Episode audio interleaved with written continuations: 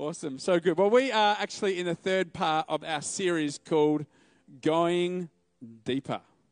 Going Deeper. Who loves to dive down deeper in the ocean? Summer's coming, and one thing that I, that I love doing, thanks so much, River, one thing that I love doing is swimming out the back when there's big swell, when there's big surf, and there's beautiful clear blue skies, and you just dive down deep into that beautiful still moment where you see the waves rolling above you, you open the eyes. There's something beautiful about diving deeper. And this that's what this series is about diving deeper into the Bible, deeper into the Word of God. And so the first week, we're in week three right now. First week, I spoke about how Jesus wants us to build the substance of our life on something solid so we can withstand all of the storms and all the hard times in life. And who knows that all of us, there's not one person on the planet that you'd shake your hand and say, hey, is life easy? And they go, you know what? It is. life is pretty easy. I don't think any of us would say that. We'd all agree that life can be hard. There's all kinds of challenges, both the ones you predict and the unpredictable ones. And so Jesus wants us to actually live in freedom and live a good, solid. Do you know He's for you? He wants good things for you. And so He's saying, well, come and build your life on something solid. Don't build your life on a swamp. Don't build your life on the shifting sands of culture of the fads and phases and fashions and what's popular now and the opinions of people around you that can change.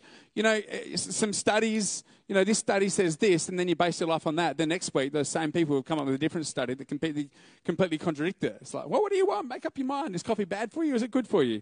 I say it's good for you in Jesus' name.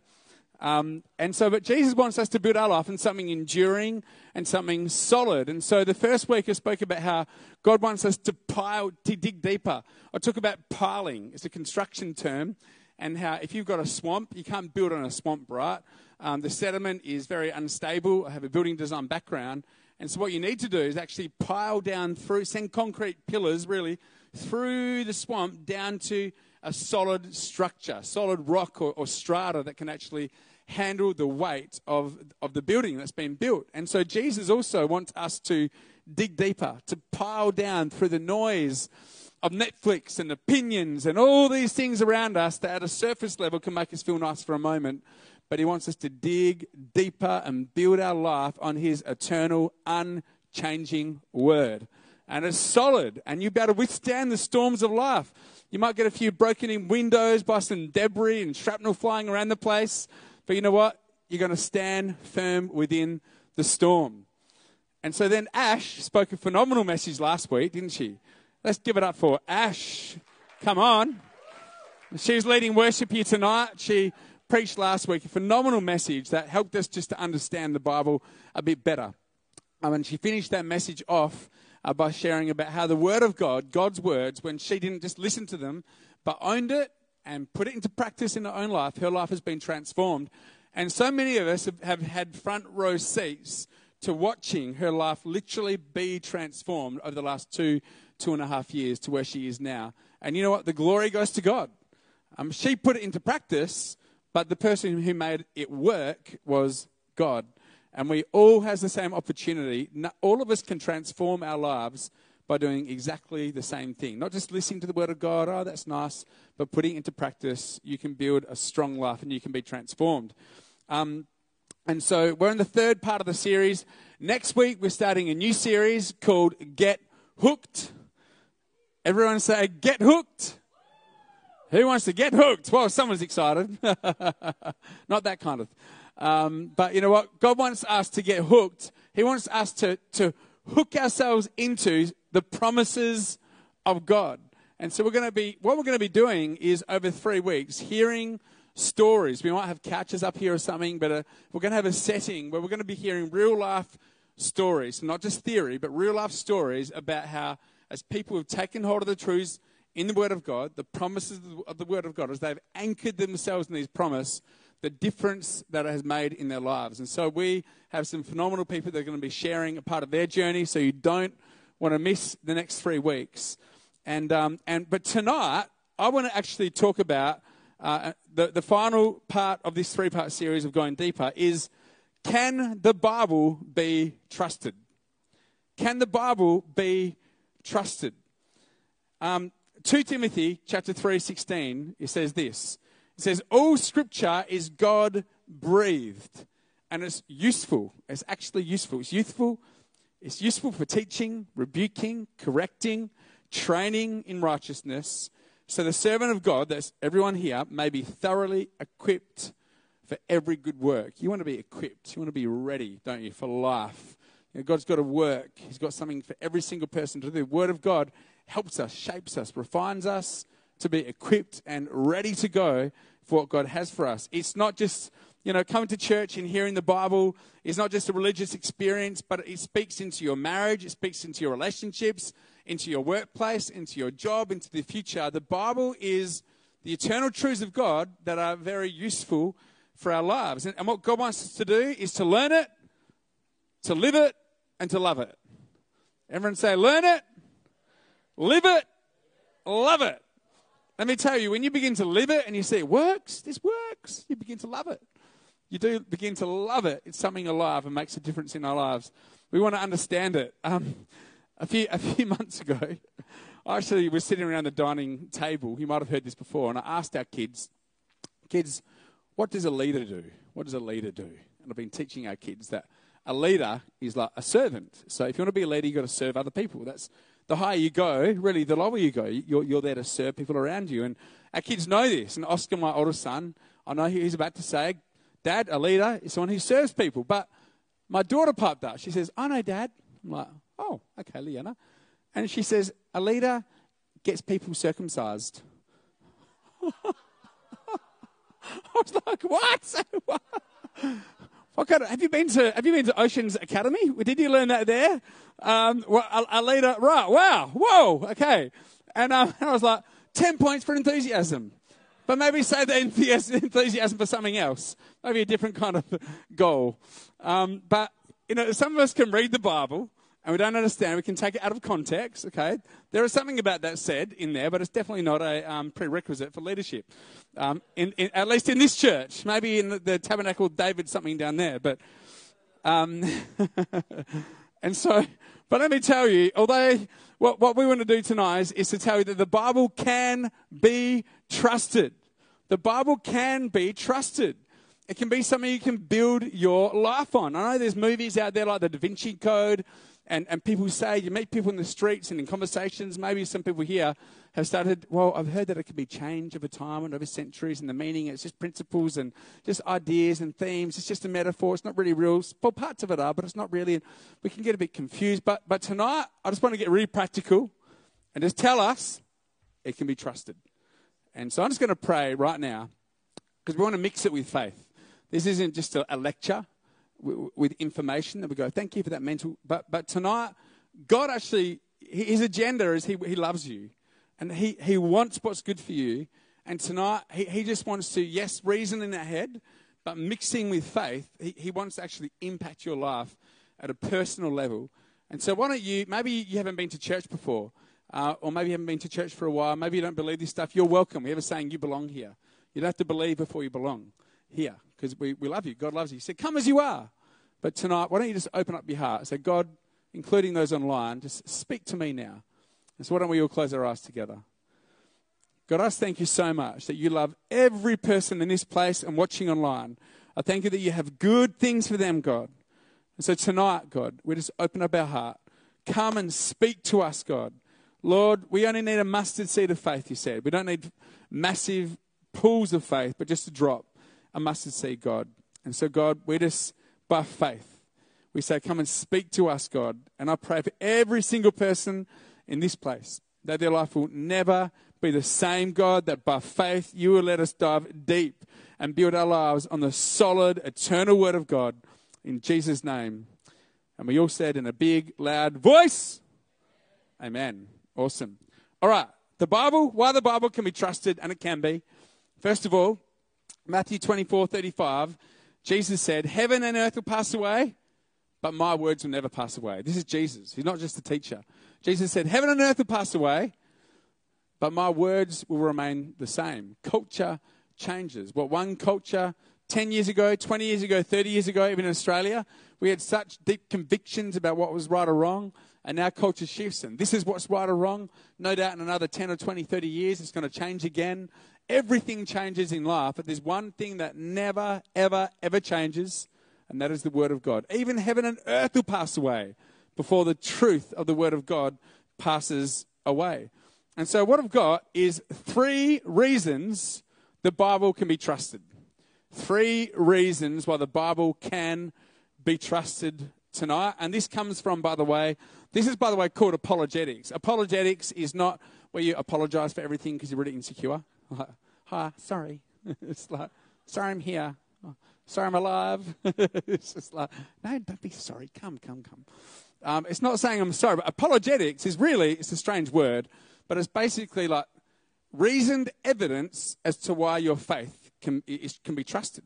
There's evidence as to the resurrection. There's evidence about Christianity. It still, it still demands a faith response, but we're not all just taking out our brains, not, not believing. We haven't got, it's not like we don't have solid evidence out there. And so we've done a bit of research drawing on someone called Chris Hodges, another guy called Josh McDowell. Josh, if you go to josh.org, you can type it in your notes because all of you are taking notes, I can just tell. Um, Josh McDowell is an apologist, um, and, and you can find him on josh.org. And he's written a uh, book called Evidence Demands a Verdict. Evidence that Demands a Verdict. A really, really great book. Um, and also some research from Rick, Warren as well. So, the first key, the first point about why the Bible can be trusted is it is historically accurate. It's historically accurate. See, the Bible, again, isn't just great principles from made up stories like Dreamtime stories. Oh, there's great metaphors in that. It's a great story that we can believe, but it's actually. It's actually historically accurate all the way through 6,000 years. It can trail um, people that have been born, actual recorded history, 6,000 years, all the way back to Adam at the creation of the earth.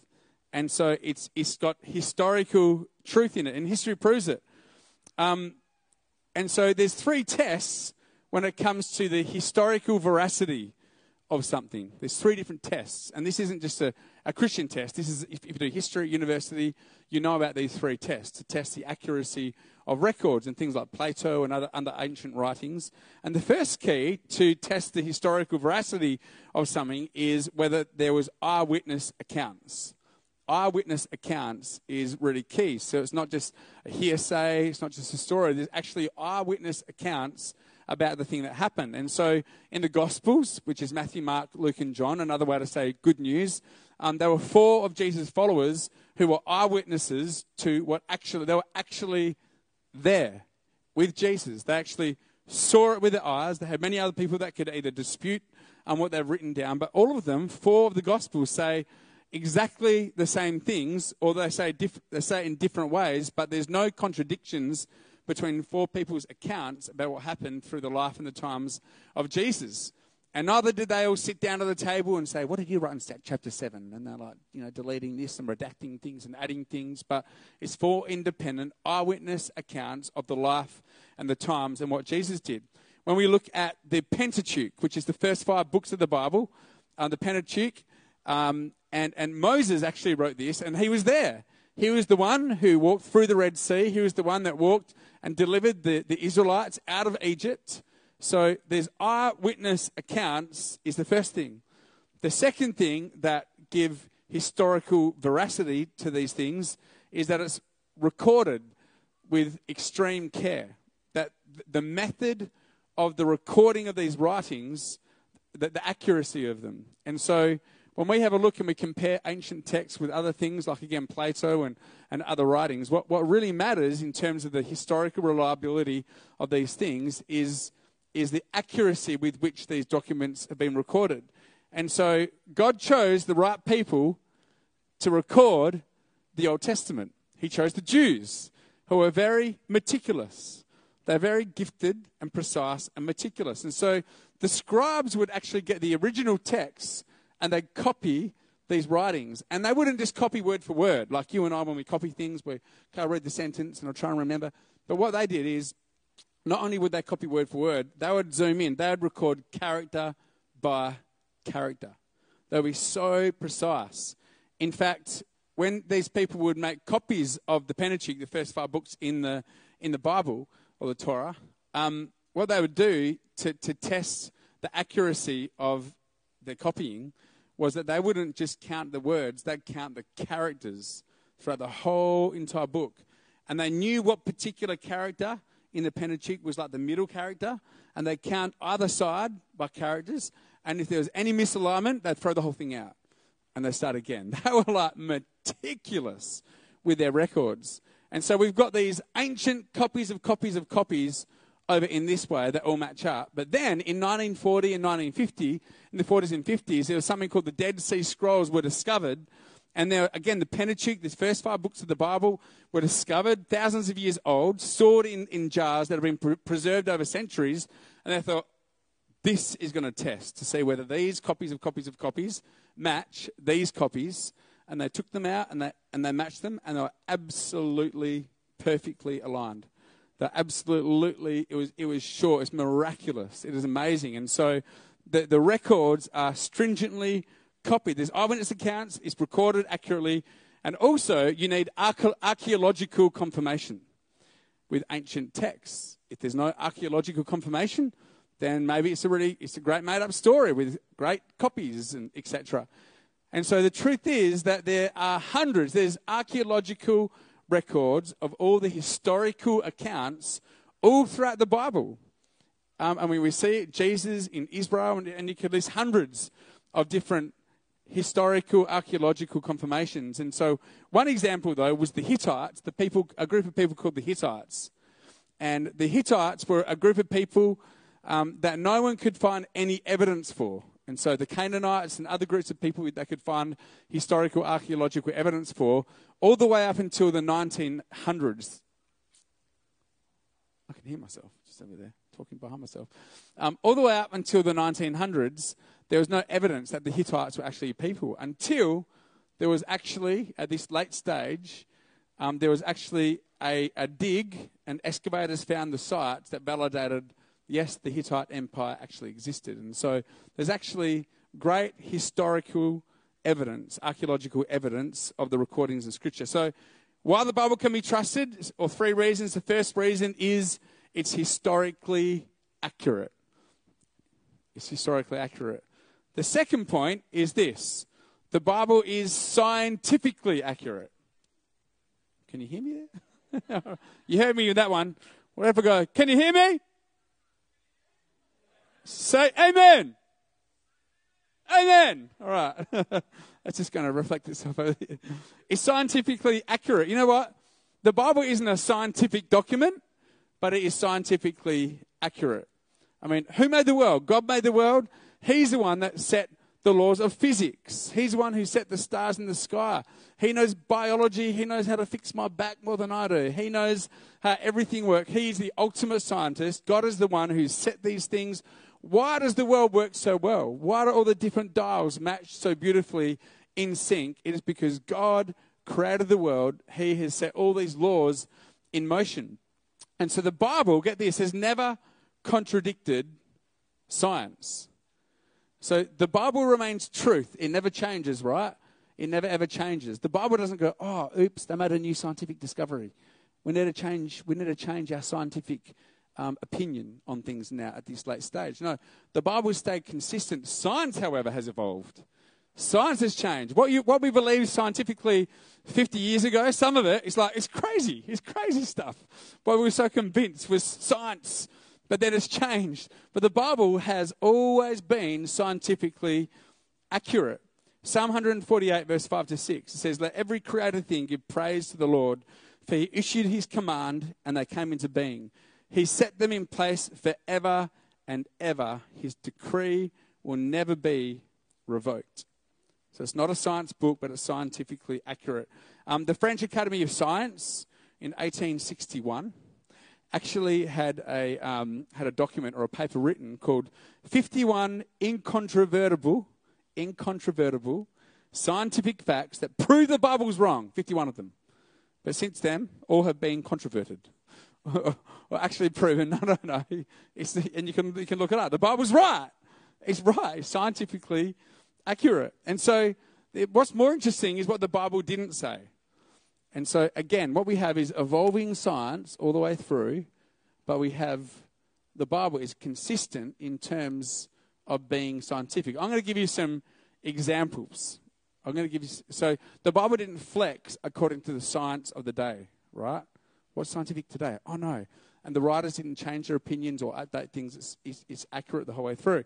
For example, um, it was obviously wide, widely accepted the Earth was flat. This was the belief for thousands of years until Copernicus, Galileo, Columbus in 1492 went, oh, it's round, it's a sphere. That late, right? Science. Wow, we're amazing. The Bible, however, 2,600 years ago, in Isaiah chapter 40, verse 22, it says this God sits enthroned above the circle of the earth. And the ancient Hebrew, it literally means sphere. In the Bible, according to the science of the day, they believe the earth is flat. Yet the Bible is scientifically accurate, saying God sits enthroned above the sphere, above the circle of the earth. It doesn't contradict science. Who knew? God knew, because God made it. Another, another view is the science of the day. I know we laugh at it, right? But people will probably laugh at the stuff we believe as well. Um, says the earth had to be held up. The Greeks believed that apparently um, Atlas had to hold up. You know that scripture. You know that um, that scripture. You know that picture that we have of Atlas holding up the world. They literally believed that that there was Atlas, a god, holding up the earth. That was the scientific. The Hindus believed that the earth laid on an elephant, which laid on a sea turtle, which was stationed on a sea serpent. This is what, the, this is what they, they believe. Scientifically, this is what the belief was. The belief of the ancient Egyptians was the earth sat on five pillars.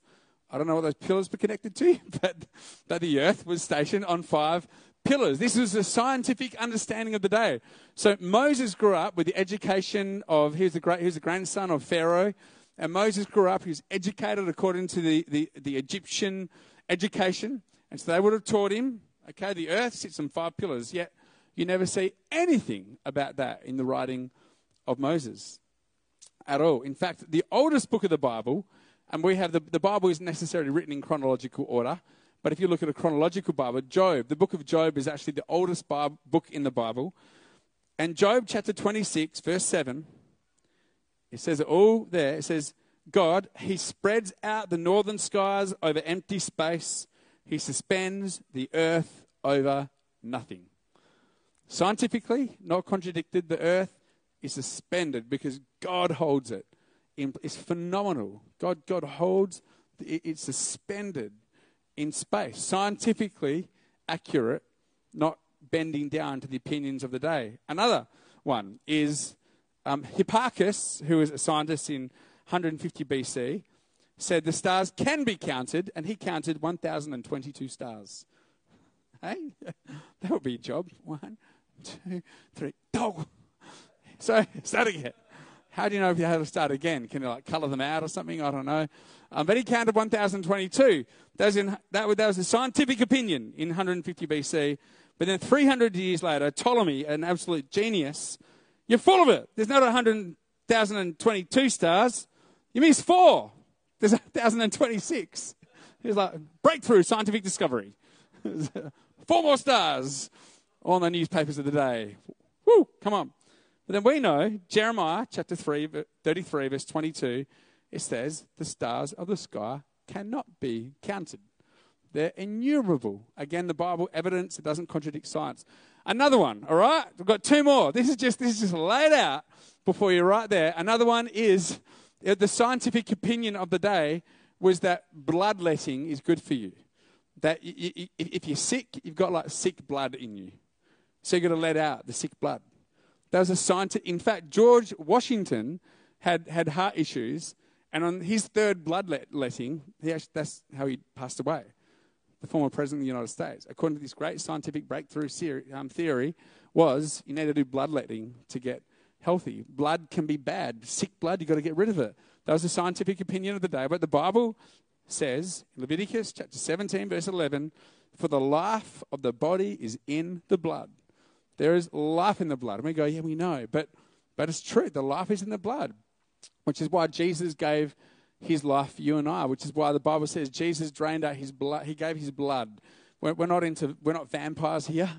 But, but in church, it's Jesus, when it talks about Jesus giving his blood for you and I, really, it's literally saying he, he gave his life for you and I.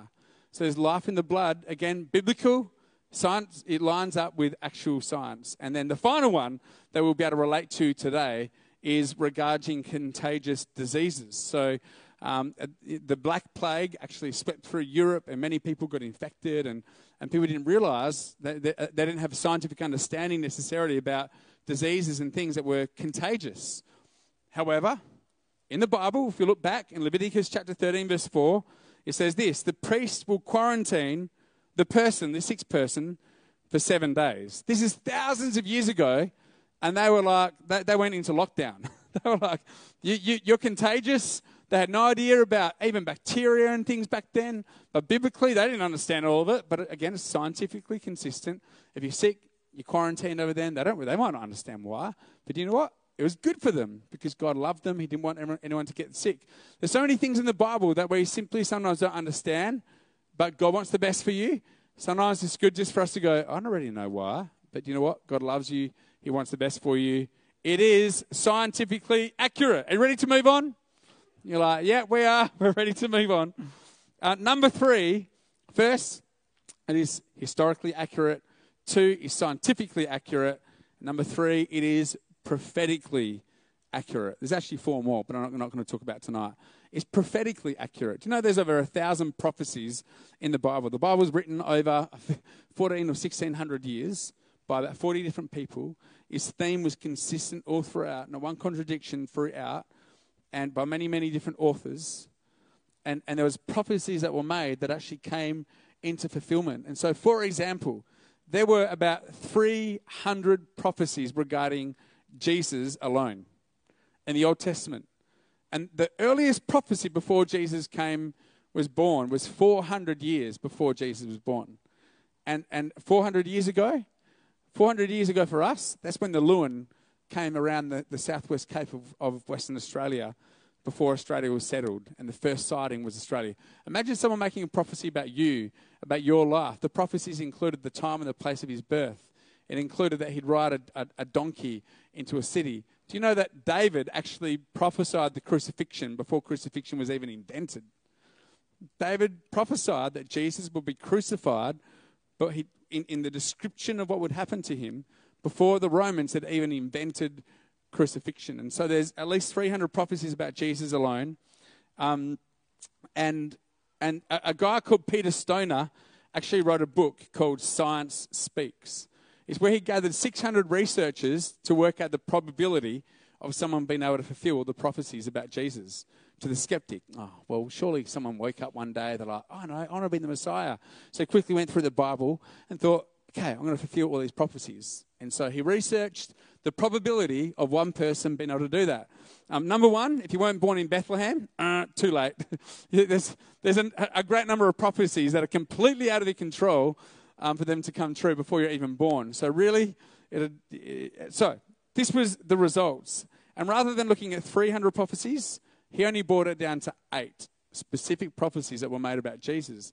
He researched what's the probability of one person fulfilling eight of these prophecies that were made 400 plus years earlier.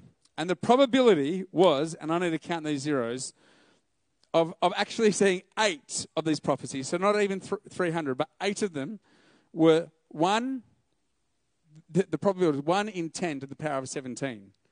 In other words, probability. What's probability? Is if I had 10 balls in a bucket and I painted one red, there's a 1 in 10 chance that I'll pull out the red ball. But the probability of one person fulfilling all these prophecies was 1 in 10 to the power of 17. So that is 1, 2, so 3, 6, 9, 12, 13, 14. That's 1 with 14 zeros. That is a very, very big. In, in, in, other words, it's impossible. That was only for 8. He researched the probability to see 48 of the 300, and there's one, the chances of 1 in 10 to the power of 157. Anyway, it's impossible. It's unbelievably impossible. There's more chance of you finding one coin in the whole of New South Wales, two feet worth full of coins, and you painting one red and pulling out the right coin. It's, it's r- ridiculous. For me, I've got more faith in God intentionally designing that and seeing those prophecies coming through rather than it just happening by chance. And 2 Peter chapter 1 verse 21 it says this. It says for prophecy never had its origin in the human will.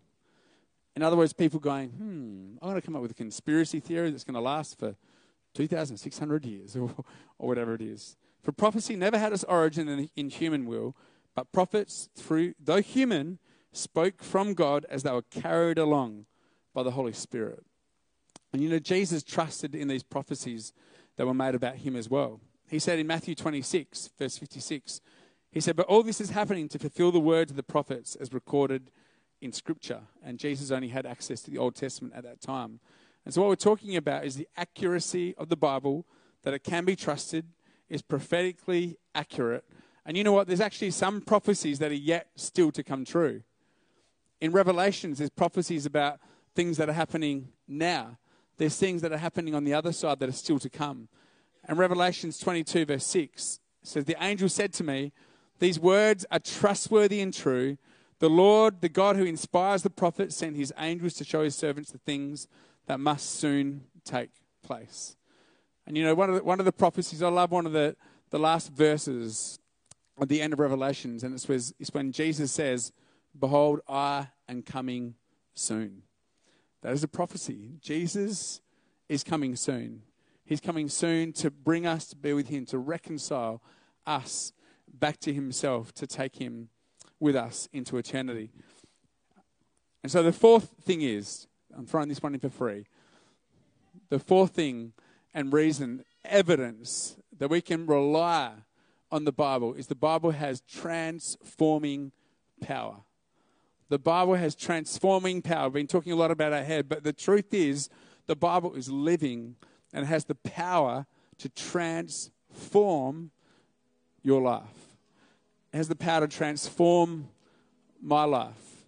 And so many of us here have got stories of how, when we put our trust in God, the God behind the Bible, that our lives are completely transformed by the power of God.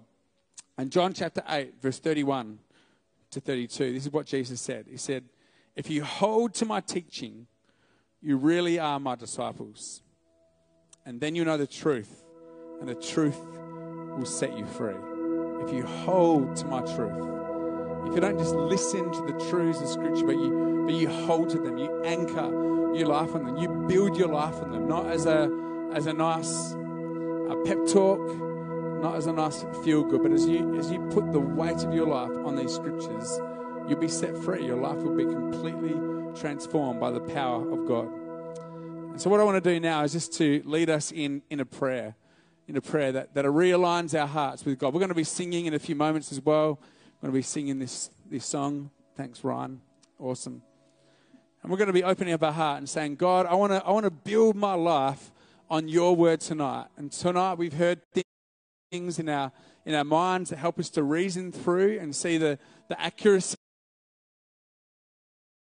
and the reliability of Scripture. But tonight, what I want to do is invite us to say, God, tonight I want to shift my faith from my feelings or from the world into your word. Let me tell you, your feelings cannot be trusted. Who knows that? My feelings can't be trusted. The sun goes behind the clouds. I'm like, oh. it's just an external thing. Oh, the sun comes out. Ah, I'm so flimsy. But when I, when I, my, my feelings have a place, but when I put them to the side, I hold them there in their proper place. I'm not dominated by them, but I live my life according to truth. Then my life has changed. I'm set free from my feelings trying to dominate, pull me in this direction, the opinions of, people. So what I want to do, what I do now is, say, is invite us. Say, God, I, I want to run after you tonight. I want to build my life in something solid that is your word, God. I want to, I want to now, not just in reason, but I want your word to drop down to my heart, and I want to prioritize living according to your truths in Scripture, because Jesus' agenda for you is this. Then you know the truth, and the truth will set you free. The truth will set you free. You want freedom in your life?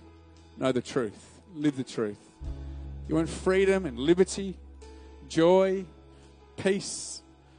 If you've been dominated, if you've been pushed down, if, you, if you've had shame come over you, then the invitation from Jesus is be set free. Come to me. Jesus said, I'm the truth, I'm the way, I'm the way to the Father. So let's all stand together tonight. Thank you, Lord. Thank you, Jesus. Maybe right now across this room, you want to close your eyes, you want to lift your hands as an outward sign of your surrender to God, the living God, the Jesus who is here, who is walking with us right now.